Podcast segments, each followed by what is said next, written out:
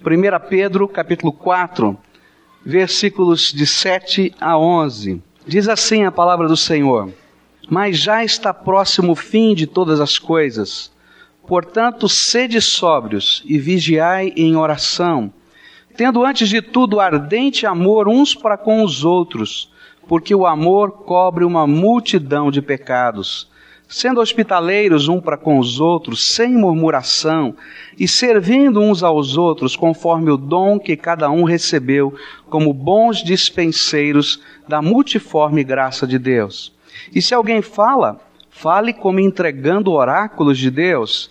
E se alguém ministra, ministre segundo a força que Deus concede, para que em tudo Deus seja glorificado por meio de Jesus Cristo mas a quem pertencem a glória e o domínio para todos sempre. Amém.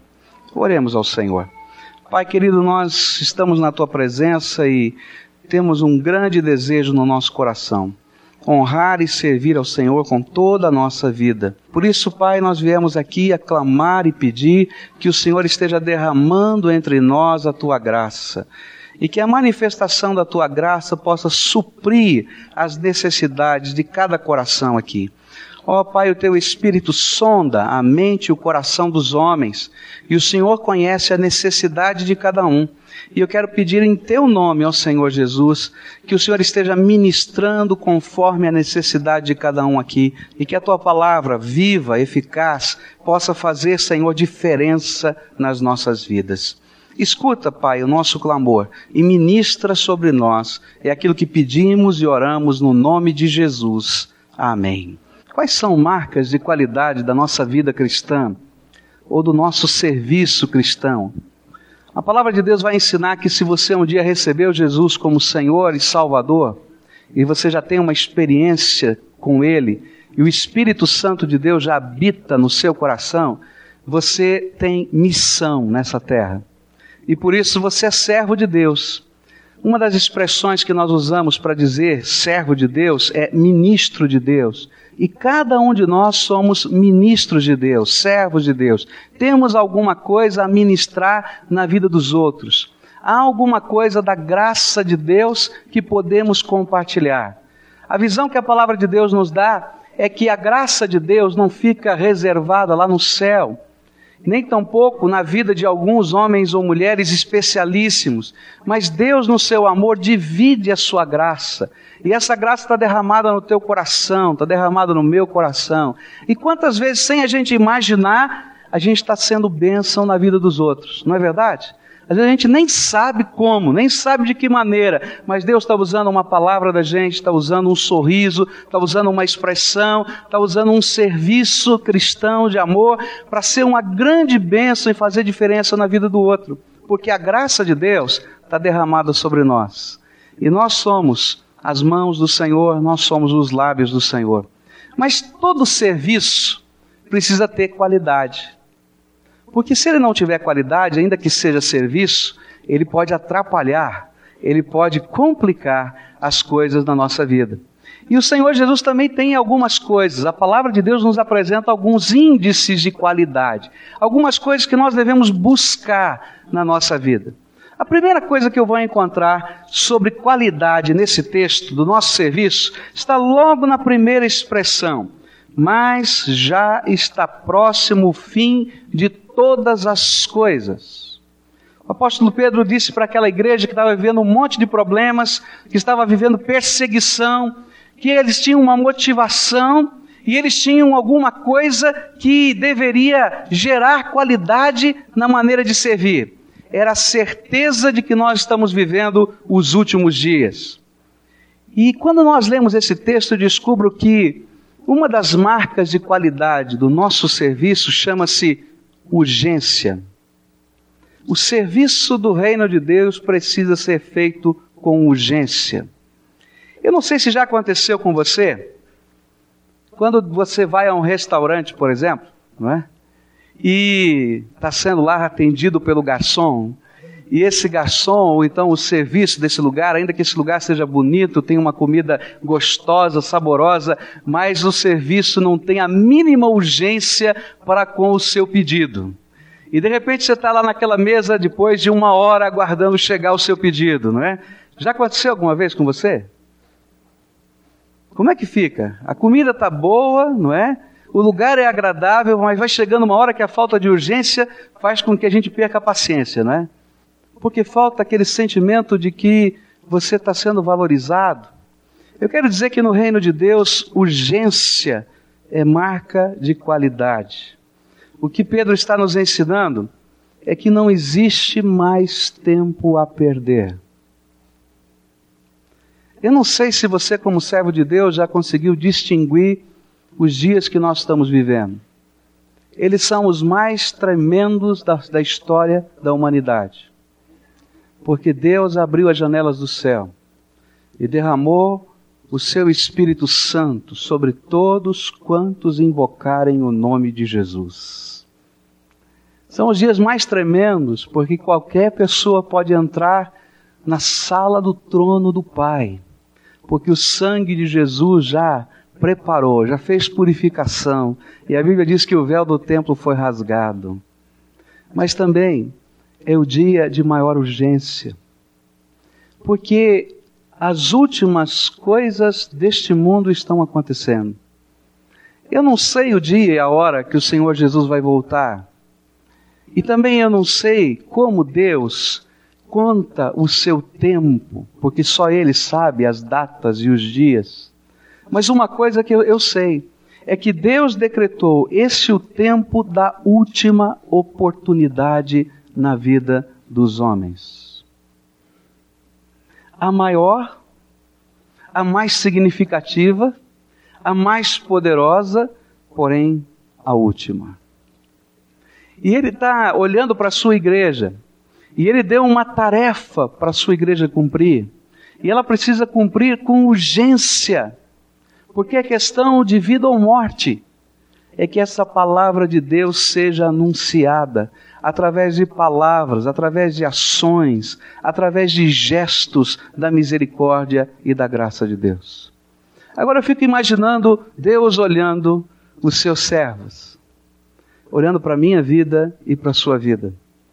E eu fico imaginando Deus olhando para o meu coração e para o teu coração e vendo, porque só Ele e você sabem quanto da graça de Deus já foi derramado sobre você.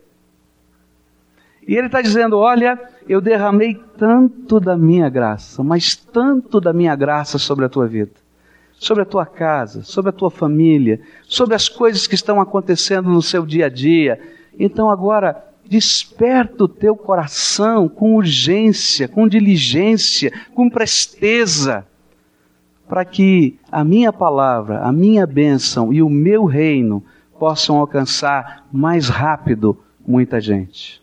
E assim como no restaurante, a gente fica irritado por ver a falta de diligência, ou em qualquer lugar onde se preste algum tipo de serviço, eu creio que às vezes o Espírito Santo de Deus se entristece com a minha vida e com a tua vida, quando nos falta percepção da urgência da hora, da hora em que estamos vivendo.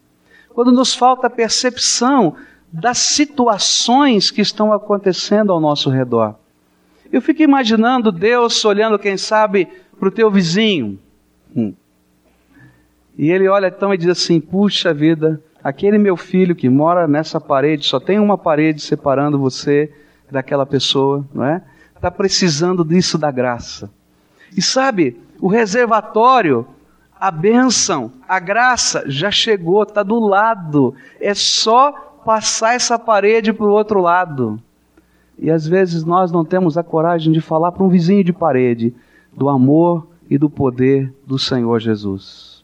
Eu não sei como é que funciona isso na sua vida, mas eu descubro que a urgência como qualidade do nosso serviço cristão tem a ver com duas coisas na minha vida. Primeiro é disponibilidade. É difícil a gente atender com urgência se eu não estiver disponível para a obra de Deus. E a segunda é prioridade. É difícil eu não atender com urgência se o reino de Deus não for prioridade na minha vida. Quão disponível você é para que Deus o use?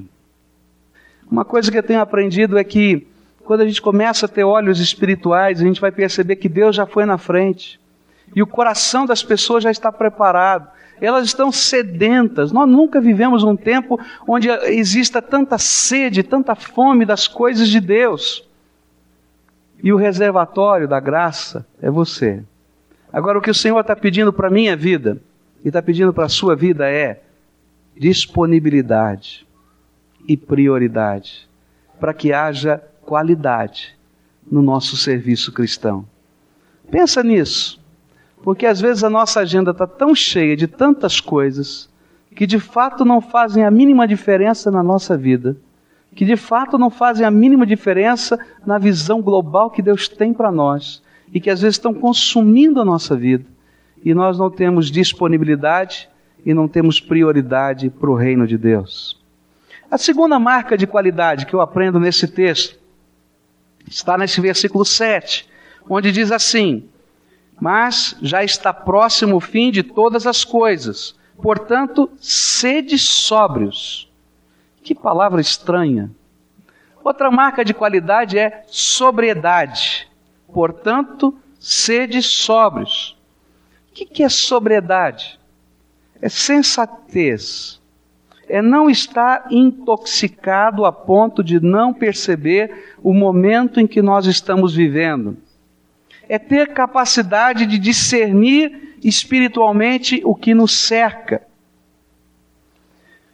Você pode imaginar de novo aquele restaurante que eu falei? E agora o garçom mudou. Esse não tinha urgência, né? Então o patrão mandou outro para atender você. E agora chega um garçom embriagado. Pode imaginar esse garçom andando pelo meio das mesas trazendo o prato assim? Essa é a visão que Pedro nos passa. Ele diz assim: Olha, muitos de nós estamos fazendo a obra de Deus sem discernir as coisas que estão acontecendo no mundo espiritual. E às vezes nós somos esses servos, esses garçons, que estão embriagados, que não conseguem discernir os espaços entre as mesas, os lugares, as coisas que estão acontecendo. Porque nos falta a percepção espiritual do que Deus pode e quer fazer nessa hora. Como é triste a gente ver servos de Deus, alcançados pela graça de Deus, que falta a eles a sensibilidade espiritual de perceber as portas que Deus está abrindo, as necessidades do mundo ao seu redor, as batalhas espirituais que estão sendo travadas, as coisas que precisam ser ministradas com o poder e com a graça de Deus. E a gente está no meio das circunstâncias, mas às vezes a gente está pensando em fazer tantas coisas do modo prático, mas sem discernir que nós podemos ser instrumentos da graça de Deus naquele lugar. Uma marca de qualidade de um servo de Deus é que ele possa não estar embriagado de tal maneira com as coisas deste mundo para poder discernir as coisas que são do mundo espiritual. Sabe como é que nós perdemos o discernimento? É quando a nossa vida está tão entulhada, está tão cheia de valores, tão cheia de coisas que nós estamos perseguindo, do ponto de vista deste mundo concreto, humano, que nos falta aquele sentimento, aquele feeling de perceber no olhar do outro a necessidade da graça. De saber que naquele momento, mais do que você, quem sabe, a concordar com uma tristeza de alguém, o que aquela pessoa precisa é de uma oração. Você quer evangelizar alguém? Seja sensível ao coração dessa pessoa e ministre a graça de Deus e o amor de Deus às necessidades espirituais desse indivíduo. Quando nós falamos do amor do Senhor Jesus, nós não estamos para convencer ninguém de nada. Porque quem faz isso é o Espírito Santo de Deus. Nós somos apenas veículo do amor e da graça de Deus. Se você tem discernimento das coisas do mundo espiritual que estão ao seu redor, você vai poder discernir o coração das pessoas. E você vai poder ministrar amor e graça. E sabe, quando o amor e a graça de Deus são ministrados na vida uns dos outros, esse amor e essa graça faz diferença. ela chega lá no fundo do coração. E a gente vai vendo como o amor e a graça de Deus transformam vidas.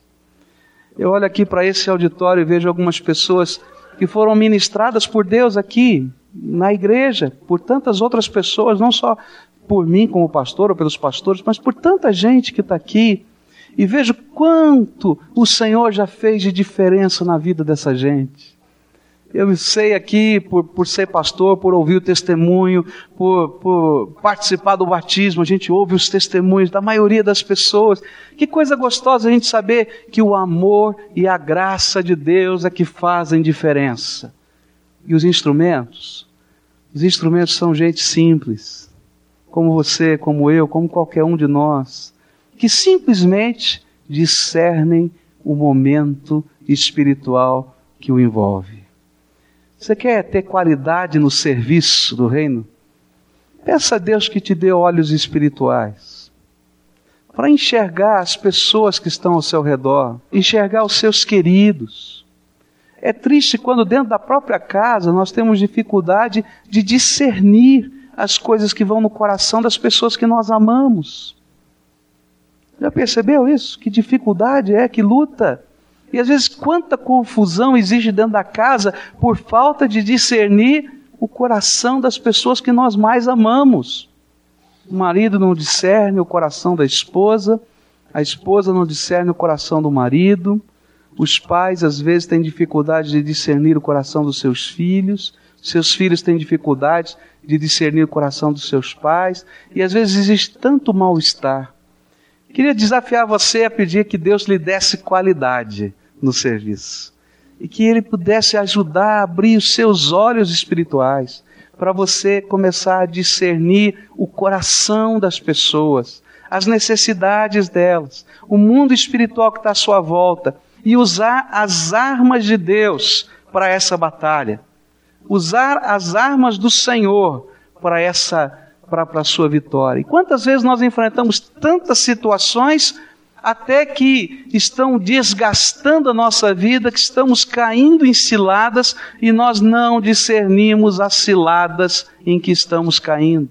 Eu gosto de ler e reler a história de Sansão e Dalila. Aquilo é uma tremenda cilada. E é tão estranho, a gente vai lendo aquela história e Dalila vai montando aqueles esquemas, né, para descobrir qual é o segredo da força de Sansão e ela monta uma história e de repente acontece alguma coisa para ver se para testar se aquilo é verdade. Ah, são as cordas novas que você precisa ser amarrado e nada funciona. E é interessante como aquele homem vai se envolvendo de tal maneira com aquela mulher que queria o seu mal e não percebe e não discerne a batalha espiritual que está acontecendo ali.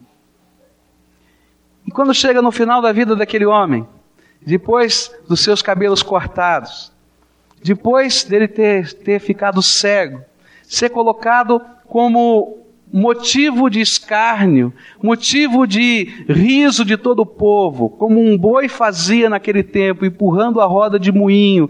Ele foi colocado para empurrar a roda de moinho. E um dia ele faz uma oração.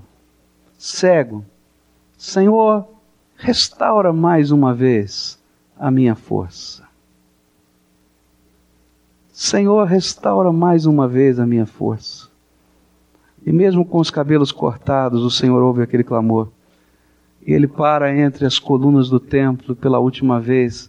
Ele derruba aquelas colunas e aquele templo cai sobre todos os inimigos do Senhor. Que triste é saber que às vezes homens e mulheres cheios do Espírito Santo de Deus não discernem as batalhas espirituais que estão acontecendo na sua vida. Eu fico triste de olhar os escândalos que acontecem no meio evangélico.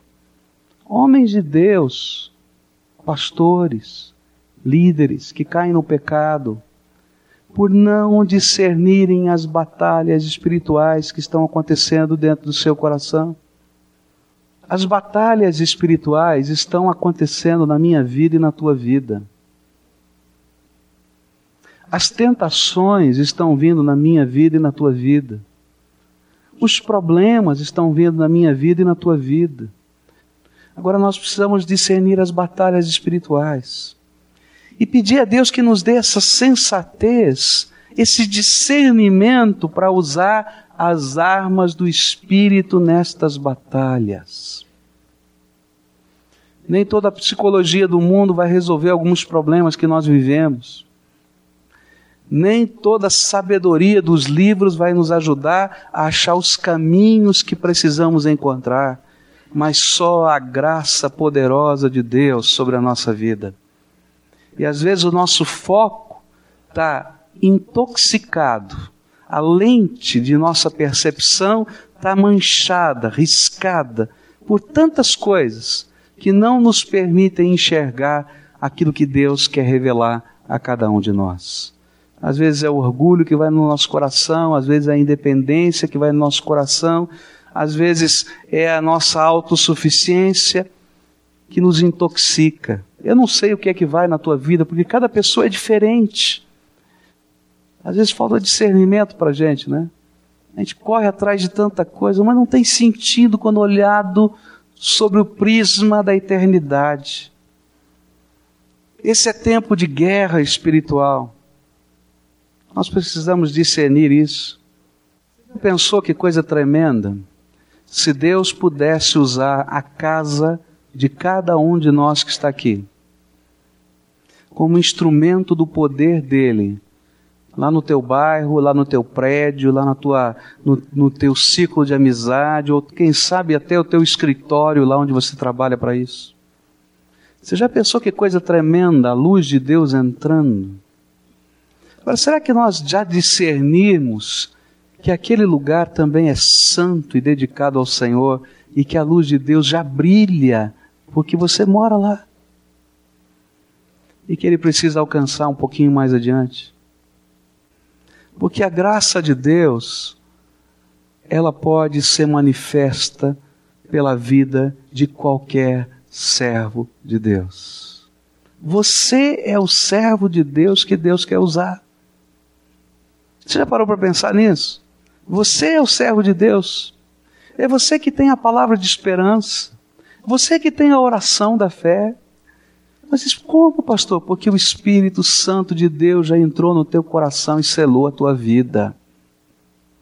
Sabe quem são as ferramentas, os instrumentos de Deus nessa terra? São vocês. A graça de Deus vai aonde vocês vão. Então, aqui é um número tão pequeno quando a gente olha o que Deus pode fazer usando as nossas vidas.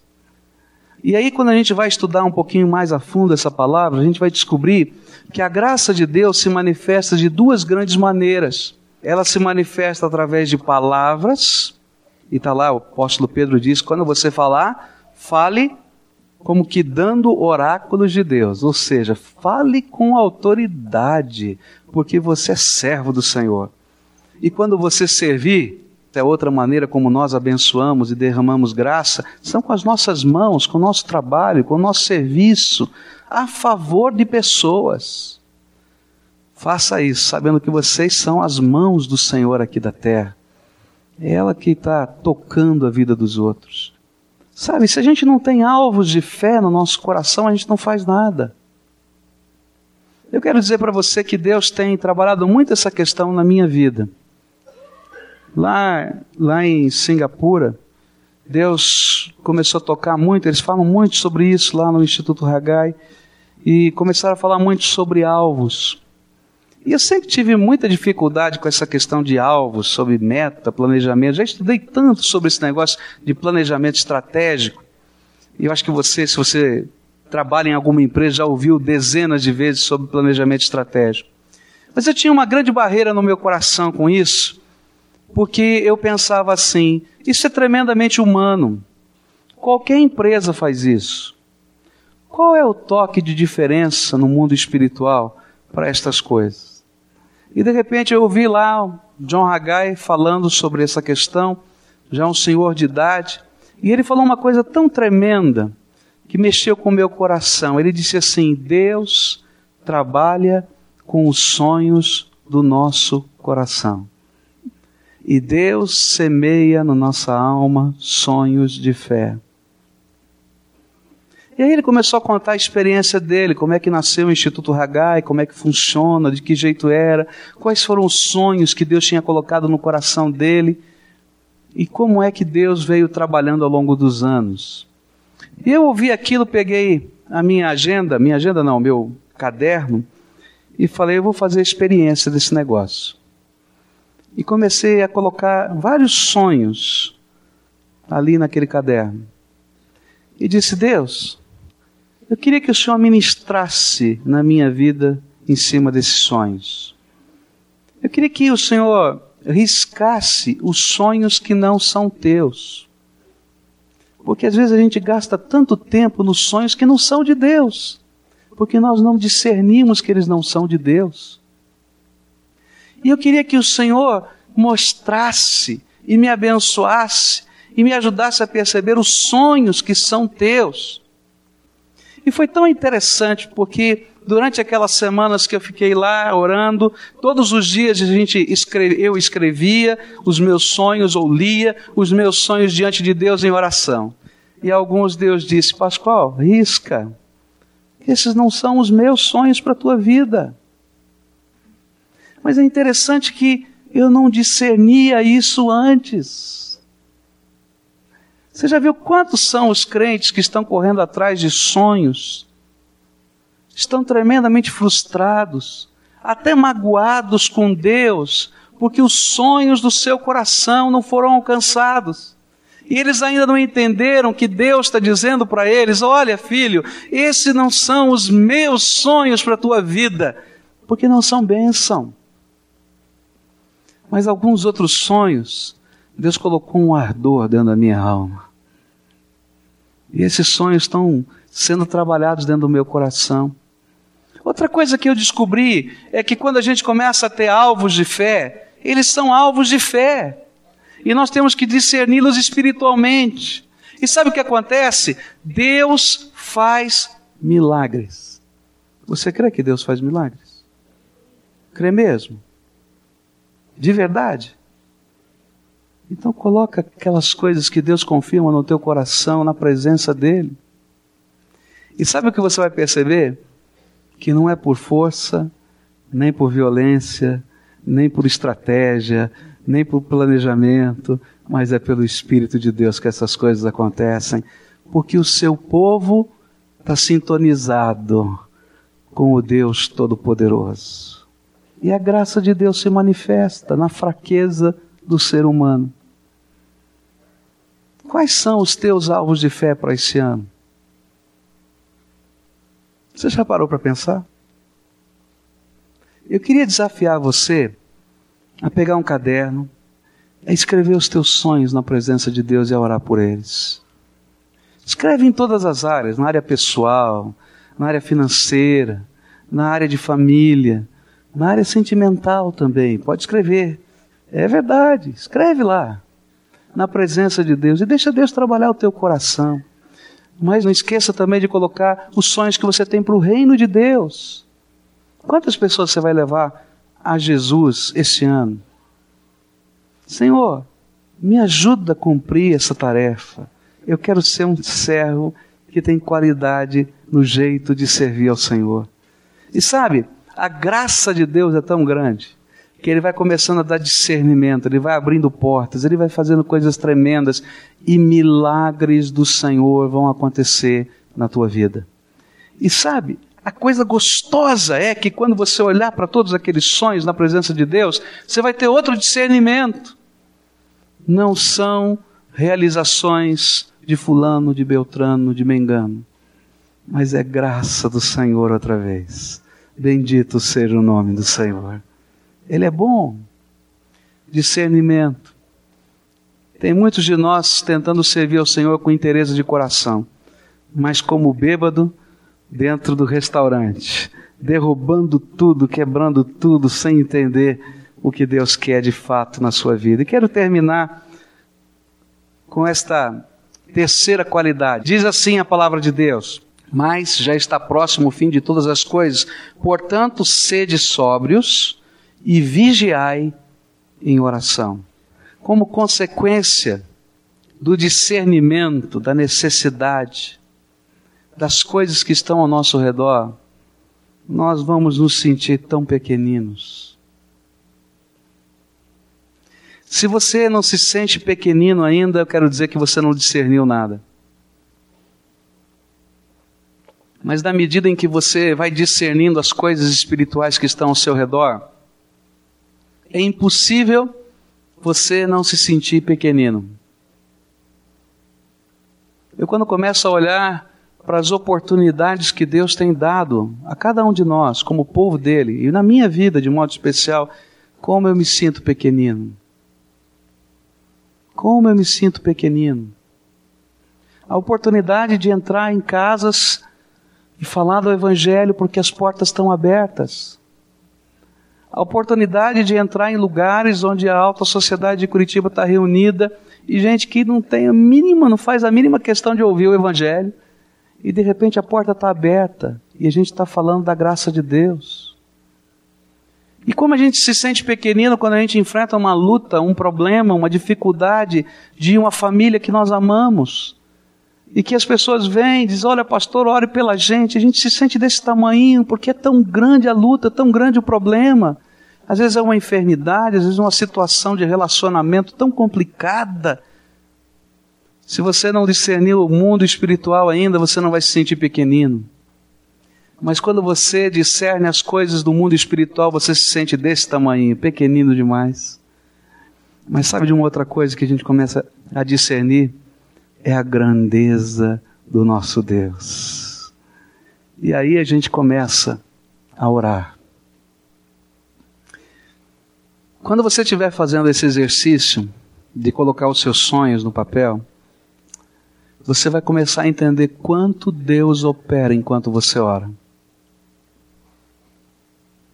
Porque não é pela força, mas é pela graça. E olha, Deus faz coisas tremendas. Tremendas.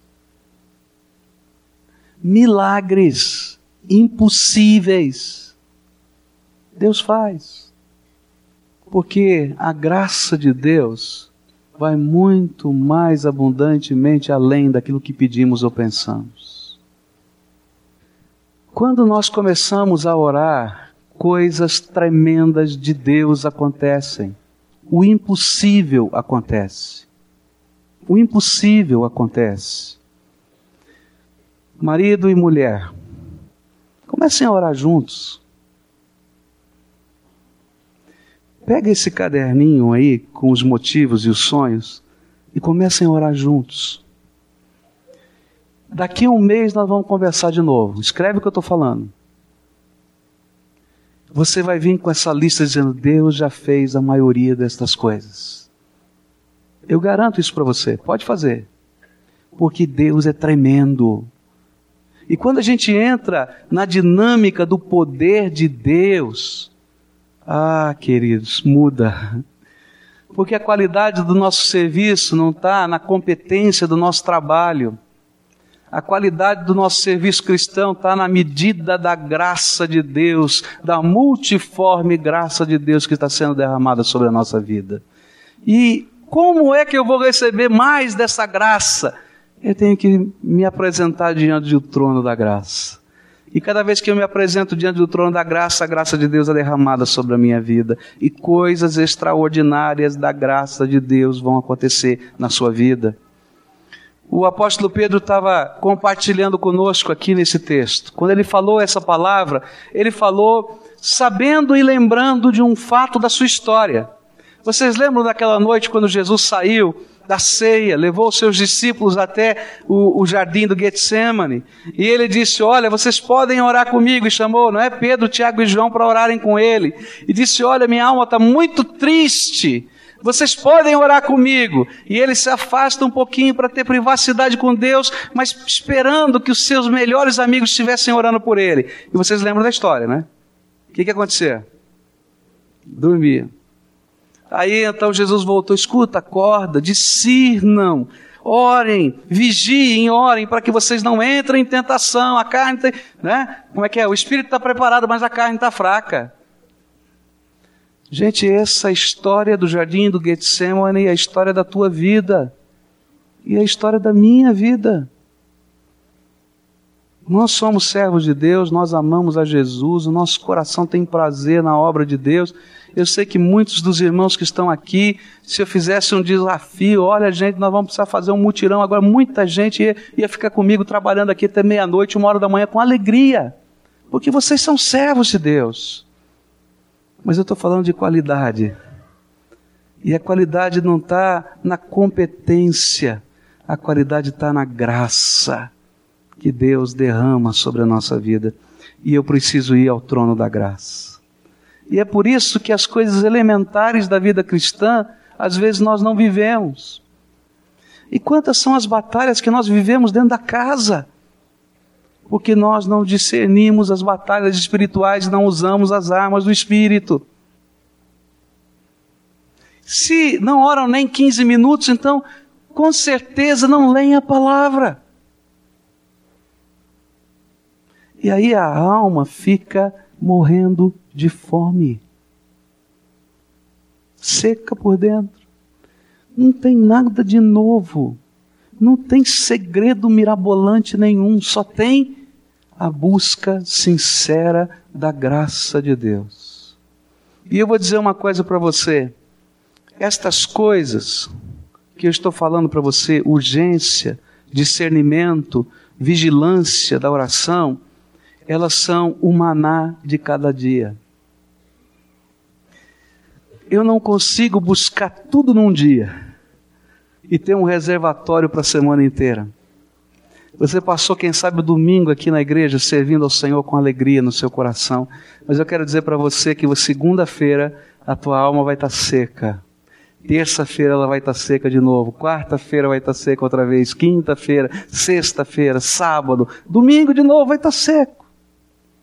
Por quê? Porque eu preciso da graça de Deus todos os dias enchendo o meu coração.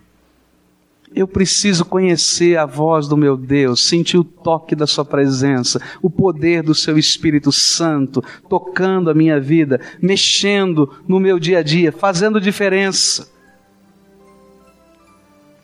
Muitos de nós vivemos a vida cristã inteira, não sei quantos anos, dormindo na presença do Senhor Jesus. Como é que nós pretendemos enfrentar batalhas espirituais sem a munição da oração? Não funciona, não dá certo. Começa a orar para você ver. Deus vai usar a tua vida para ganhar alguém. Porque assim funciona. Eu faço um desafio aqui a você, em nome de Jesus, porque eu conheço o Senhor de quem eu estou falando. Pode escrever essas coisas e pode dobrar o teu joelho.